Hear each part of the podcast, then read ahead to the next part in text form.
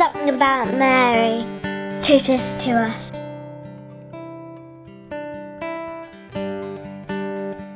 My name is Daniella. I'm 28 years old.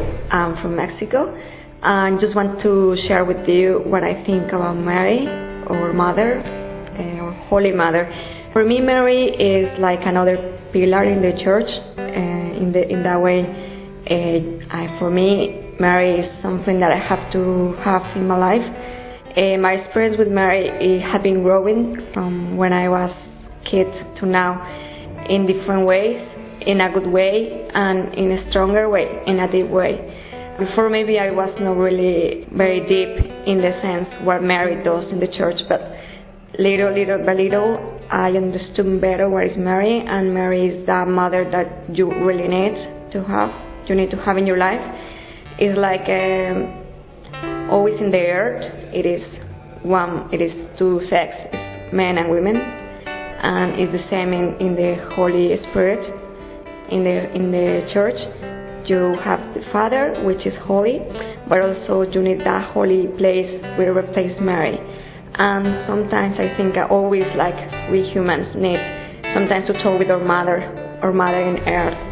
So it's the same when you go to the church and you talk with Mary, the Holy Mother, which is in heaven, and you just need to have a little support and just you need that kindness that maybe the Father has, of course, but Mary is more is more visual. And it's not only kindness it's also like sweet and also it's like like that mother that you can feel comfortable and you can go with all your worries and all the the problems and troubles you have and just to say mary i am here and i need your help so for me mary is something that has been very good in my life and it's something that we shouldn't leave never, left never in our life. So I will say everybody enjoy, encourage to know her better, and just, just to love her as we love Jesus, and just to pray the rosary all the time, and just just to contemplate her beauty, which is